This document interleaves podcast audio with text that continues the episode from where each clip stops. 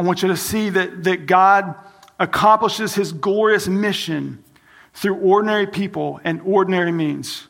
Now, this, if, you're, if you're looking at this miracle and it sounds familiar, that's because there is a miracle that's very similar to it uh, described in Luke chapter 5. And in both of these miracles, right, the disciples fish all night, but they catch nothing. So Jesus commands them to try again. He says, throw your nets on the other side of the boat. They obey Jesus, and then they catch this miraculous number of fish. Not only that, but in both miracles, Jesus' lordship is revealed by the profession of faith of one of the disciples. And then Jesus leads disciples to follow him. So I think we have to ask ourselves what is the point of these miracles and what are their similar why are they so similar and what's their point? Uh, I think the key to understanding these miracles is, is seeing what Jesus says and does after them. After the first miracle, Jesus told the disciples, He said, Do not be afraid, for I will make you fishers of men. And after that, the disciples followed Jesus. They left everything, they followed Jesus. As Jesus went and He taught, He healed, He did His miracles, and He gathered men to himself to follow him. Jesus went out as a fisher of men, and he took these disciples who were fishermen, and they went out with him. Well, now Jesus is about to ascend to heaven. And what happens? In this second miracle, the disciples, after this, they followed, we see in Acts, they followed the Holy Spirit. And the Holy Spirit guides them as they go out and they proclaim the gospel and they gather thousands and thousands of people into the kingdom of God so that they might experience eternal life. So these miraculous catches serve as transition points for the disciples. The first, they transition from fishermen to disciple fishermen, and they're learning how to fish through Jesus. And then here, they transition from these disciple fishermen into what later they'll be apostle fishermen. And they go out and they lay the foundation for the early church doing God's glorious mission of bringing eternal life to people through the ordinary means of grace. And so, as we, we kind of break down the rest of this passage tonight, that's what I want you to see. I want you to see how God uses ordinary people and ordinary means of grace to accomplish this mission. The first thing we see is that God uses ordinary disciples. At the beginning, you see that, that it lists off the name of the disciples that were there. It says it's Simon Peter, Thomas called the twin, Nathanael of Cana in Galilee, the sons of Zebedee, and two other disciples were there together right? We know one of those disciples is John, but there's at least one disciple there that's not named. He's not, he's not famous. I'm guessing he's probably not one of the 12. Maybe he was another disciple from the area that was a part of their, of their group. But I love the fact that this unnamed disciple is a part of this miraculous catch. And I think that's what, what this shows us is that everybody, all of Jesus' disciples, every member of the church, from the, the youngest infant to the oldest elder in the church, can all be a part of God's glorious mission of bringing people into salvation. There is no unimportant people in the body of Christ. There is nobody in here that doesn't have a gift, a talent, a resource that they could use to help people um, believe and know the gospel. So God uses these, these ordinary disciples, but it's not their power. They fished all night, they didn't catch anything. Jesus was the one who gave them directions, Jesus was the, ga- the one who gave them the power. All they did was humbly um, submit themselves to Jesus' word. They humbly obeyed him, they humbly trusted him, and he used them to bring in this miraculous catch of fish. And not only did he just he use them to do that, but he actually gives them credit. I love it here in verse 10. It says, Jesus said to them, Bring some of the fish that you have just caught. Like they didn't catch anything. They fished all night, it didn't catch a thing right? It's kind of like whenever, you know, you, you go fishing with your kids and your kid throws the, you know, you, you cast it out there for them and they're holding the bobber and, you know, they're doing the fishing, but you're right there with them and the bobber goes under and you pull it and you help, you know, you've got your hand on there and they've got their hand on there and you help them reel it in, reel it in. They get it to the bank and you pick it up and you say, look at that fish that you just caught, right? Jesus was guiding and empowering them to catch this fish, and Jesus is giving them credit. And, and the Father uses our humble obedience to his word to gather people into his kingdom. And he just delights for us to be a part of it. Uh, Sherry got this fun idea to have our kids each cook a meal this summer. And um, so Francis was the first one up. And so Francis and Sherry planned out the meal. They bought all the stuff online. They went and got the stuff. They paid for it with our money. And then Francis and, you know, Sherry and Francis, they were cook, ch- cooking uh, chicken piccata. And so Francis and Sherry worked on the piccata sauce and everything in the kitchen. And then I was out in the, in the, in the patio, like grilling all the chicken. And Francis would like run in the kitchen, help Sherry. And she would run out here and she would help me with the chicken. And then we, we brought it all together and we put it out on the meal. We put it all out on the table. And so we all sat down to eat as a family. And Francis said, Look, everybody, look at this meal that I made for you. And we said, Yes, thank you so much, Francis, for making this wonderful meal. We delighted that Francis participated with us in serving each other. That's how our Heavenly Father looks at us whenever we participate in His mission of bringing people into salvation. He delights in us, He enjoys us, and He loves to give us the credit and to make us be a part of it. That's the first thing we see is that God uses ordinary disciples to achieve his glorious mission. And the second thing we see is that God uses this ordinary proclamation of the gospel, just an ordinary proclamation of the word to bring people into his kingdom. Right? What happens? This miraculous fish comes in, and John realizes it's Jesus, and he says, It's the Lord. Now, if you go back and you read John 20 and read John 21, you see this really interesting dynamic between Jesus and Peter, where Peter is always like the first one to act, but John is the first one to believe. In both situations, at the tomb and in the boat, John is the first one that believed that Jesus is resurrected. And right here, John says, It's the Lord. And what does Peter do? He jumps in the water and he starts swimming to Jesus. Right?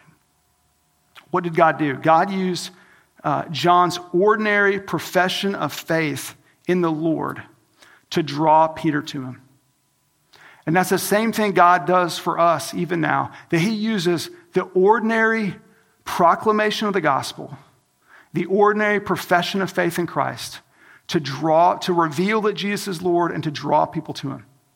Uh, one of the commentaries I read on this passage um, said that in general, research shows that even though we have in America, in the, in the Western world, in, in these uh, first world countries, we have the best technology, we have the best methods, we have the best research, we have the best science. Churches really only reach very few outsiders for the gospel every single year.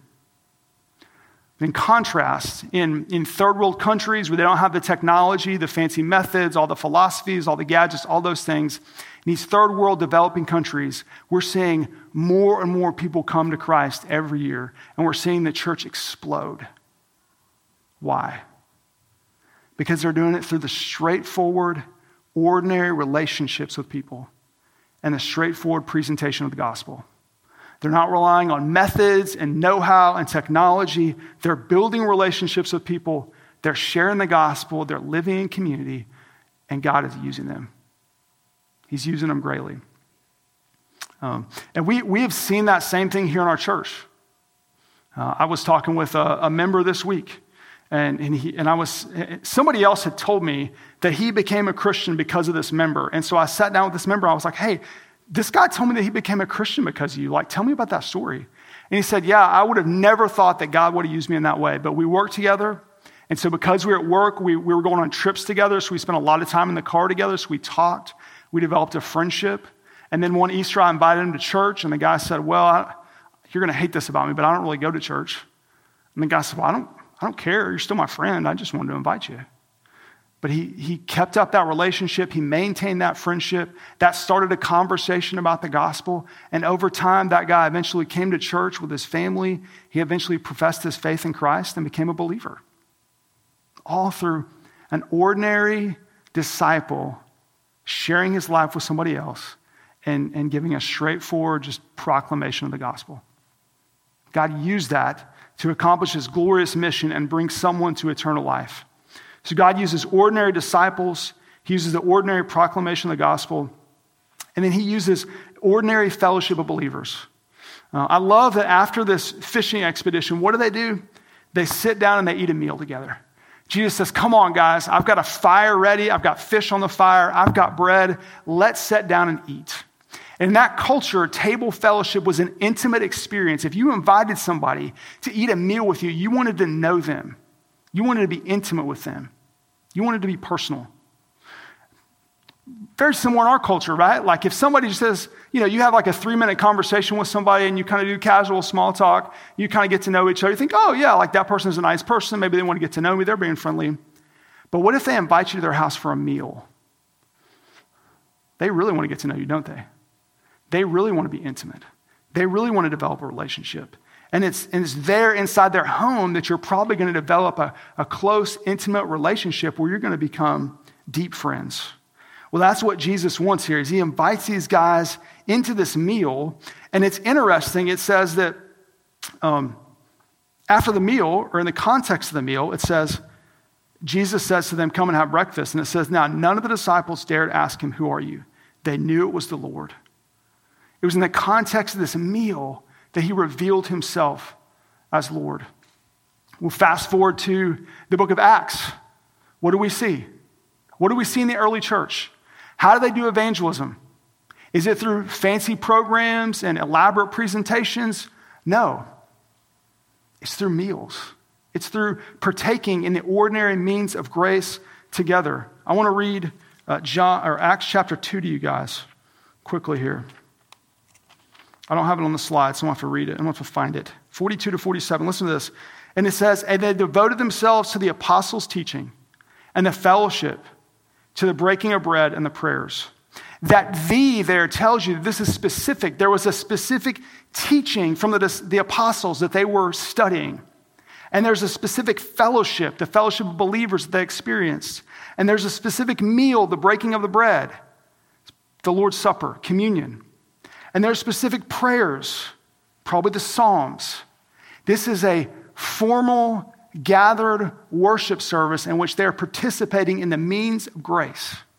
So you've got this formal worship service, which is what we're doing right here. We're, we're doing very, very similar things right here. And then later, you see there's informal fellowship. If you skip down, uh, well, I'm just going to read it all. Verse 43 And awe came upon every soul, and many wonders and signs were being done through the apostles. And all who believed were together and had all things in common. So they're radically being generous and sharing things with each other. And they were selling their possessions and belongings and distributing the proceeds to all as any had need. And day by day, attending the temple together and breaking bread in their homes, they received their food with glad and generous hearts. So they're they're sharing with each other radically. They're engaging in radical hospitality where they're eating together in each other's homes. So they've got this formal worship that they're engaging in, and they've got this informal table fellowship that they're engaging in. And look what it says at the end praising God and having favor with all the people, and the Lord added to their number day by day those who are being saved.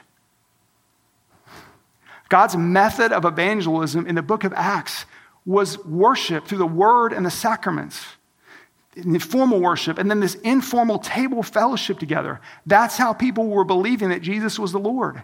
That's how they were attracted to the gospel. That's how they were growing in grace. That's how people were experiencing eternal life. And it's the same thing today.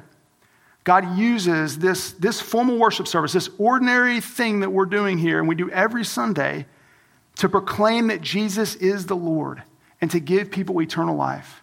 And he uses things like ethos groups and our service projects and our meals with ethos and all these uh, informal things that we do together so people can see that Jesus is the Lord.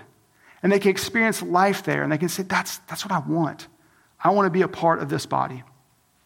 And I think one of the tragedies of, I would say, our individualistic culture is too often Christians are trying to follow Jesus on their own.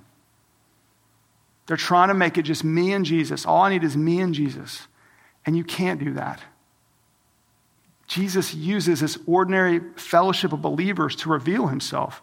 Um, I listen to a lot of uh, talks by Alcoholic Anonymous and Celebrate Recovery, and one of the things I'm always jealous of is the way that their community helps each other. The way they heal and they change and they grow in community. And this week I was listening to one talk, and, and the guy said that he had, he'd grown up in the church, he had gone to church, he had gone to Alcoholics Anonymous for years, like seven or eight years, but yet he'd only been sober 89 days in a row, basically in his adult life. He said the reason why is he never really understood the community aspect of either one of those groups until his sponsor said, I want you to go to AA and I want you to shake everybody's hand before it starts and tell them you're glad to see them. And he said, when he started doing that and he looked them in the eye and he saw that they were glad to see him, he felt like he was at home and he wasn't alone. And that began to change him. And I just thought, man, what if the church was like that? What if our church was like that? What if people walked in and when they looked you in the eye and greeted you, they sought genuine care and compassion and they felt like they were at home and they were loved? What would that do to people? We have the Word of God, we have the presence of God, we have the Holy Spirit. We can give that to them. We can give them a home where they could heal through the gospel. You can't, you can't do this life on your own. Um, but we often try to do that. Uh, we can't believe these truths on our own. I had, a, I had a friend who was doing jury duty once, and he was talking with one of the other jurors, and of course they said, Hey, what do you do? And he said, I'm a pastor. And the, the other juror said, You know, I, I'm a Christian, but I haven't gone to church in years, and I'm really struggling with my faith. And the pastor just said, You know what? I, he said, I can't believe in the resurrection by myself. I have to have the body of believers with me to help me believe in the resurrection. And that other juror, it like it woke her up. And she went to worship and she began to grow in worship again and she began to thrive in her faith. She, could, she realized she couldn't do it on her own. And neither can we. God uses ordinary disciples and he uses the ordinary means of grace and he uses the ordinary fellowship to accomplish his glorious mission. And the last thing we see is that he uses ordinary leaders like Peter and John. Look back at the passage, uh, John 21, verse 15. And it says, And when they had finished breakfast, Jesus said to Simon Peter, Simon, son of John, do you love me more than these? He said to him, Yes, Lord. You know that I love you. He said to him, Feed my lambs. He said to him a second time, Simon, son of John, do you love me? He said to him, Yes, Lord. You know that I love you. He said to him, Tend my sheep. He said to him the third time, Simon, son of John, do you love me? Peter was grieved because he'd said to him the third time, Do you love me? And he said to him, Lord, you know everything. You know that I love you. Jesus said to him, Feed my sheep. Truly, truly, I say to you, when you were young, you used to dress yourself and walk wherever you wanted. But when you are old, you will stretch out your hand, and another will dress you and carry you where you do not want to go. This he said to show by what kind of death he was to glorify God.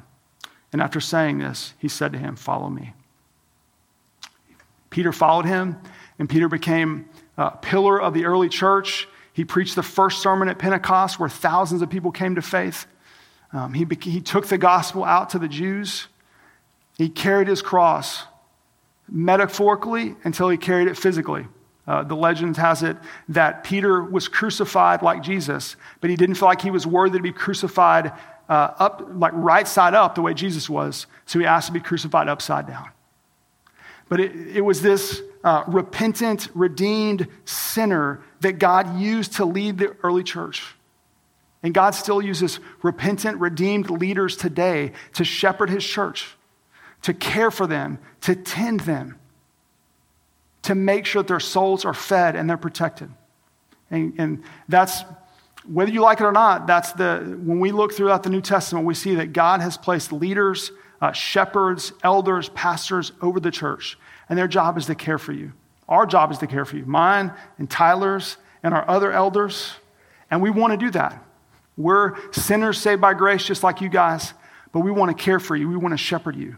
And Lord willing, God will use that to bring more and more people to Christ. But not only does he use shepherds, he uses teachers like John. Look back at verse 20. Peter turned and saw the disciple whom Jesus loved following them, the one who also had leaned back against him during the supper. And he said, Lord, who is it that is going to betray you? When Peter saw him, he said to Jesus, Lord, what about this man? Jesus said to him, If it is my will that he remain until I come, what is it to you? You follow me. So the saying spread abroad among the brothers that this disciple would not die. Yet Jesus did not say to him that he was not going to that he was not to die, but if it is my will that he will remain until I come, what is that to you? This is the disciple who is bearing witness about these things and who has written these things, and we know that his testimony is true. Now, there are also many other things that Jesus did, were every one of them to be written, I suppose that the world itself could not contain the books that would be written. God used John's faithful testimony here in the Gospel of John and in the epistles of John to bring many, many faith, to faith in Jesus. And as we see in the New Testament, uh, it's, Paul says in Ephesians that God uses the evangelists, the teachers, the shepherds, the pastors to equip the saints for the work of ministry. And so, what God still does today is He uses those leaders in the church to equip you for the work of ministry so that every member in our church can go out and be a part of God's glorious mission to share eternal life with others. What does that look like? Uh, there's a, a, great example of this I heard a few years ago by a pastor in California. And uh, the, this pastor in California, he had a neighbor, and he was uh, getting to know his neighbor one night, and they were, they were uh, talking. And of course, then you know the neighbor said, "What do you do?" And he said, "I'm a pastor." And he said, "What do you do?" And he said, "Well, I make adult films." And the pastor said, "Oh, Okay. Well, they, the pastor and his family maintained a friendship with this man. And eventually, that guy's girlfriend, he, uh, she had a stroke and she got put in the hospital. And because of her stroke, she had to have heart surgery, brain surgery, and she had other complications. Well, all of their pretty friends from the film industry totally ditched them while they're in the hospital because she was in the hospital for a long time. But this pastor and his family, they brought her meals and they sat with her. And then one Sunday, the man called up, uh, the pastor's name, Tim. Jason called up Tim and said, Hey, Tim, would you come over and pray for us? And Tim honestly said, He was like, oh, I don't know if I want to go. He didn't tell him that, but he was like thinking about it. He's like, I don't know if I want to go. And his, Tim's wife was like, Dude, you've been praying for opportunities like this. Go down and pray with him. And so he went to the hospital and he prayed with them. And in their prayers, they all started weeping. And Jason said, If I would have known that Christians were like this, I would have considered Christianity earlier. Well, eventually his girlfriend got out of the hospital and they were meeting with Tim. And the girlfriend said, I want to go to your church, Tim. And Tim said, You know, you don't have to do that for us to be friends. That, that's really okay. And Jason said, No, we know that. But you're the only people that we've met in LA that care about anybody but themselves. And so, sure enough, that next Sunday, Jason and his girlfriend were sitting in the front row of Tim's church. And Tim says in the front row of his church that day was uh, Jason and his girlfriend, a, a musician who was off tour, an actress from Mad Men, a heroin addict, and the sweetest little Christian family that you'd ever met. And he said, he looked down and he said, Jesus, these are your people. These are the people that you've given me to shepherd. And after the worship service, um, that couple stayed for an hour, and people from the congregation came up and talked to them and prayed with them. And that couple kept wanting to meet with Tim later on for prayer. What a beautiful picture of the body of Christ, of everybody working together to minister to someone, to help them experience the love of Christ and come to faith and believe in the gospel of Jesus Christ. That's the kind of church that we want to be. That's the kind of body that we want to be. That's the kind of God that we serve. He uses ordinary disciples and the ordinary means of grace to do miraculous things.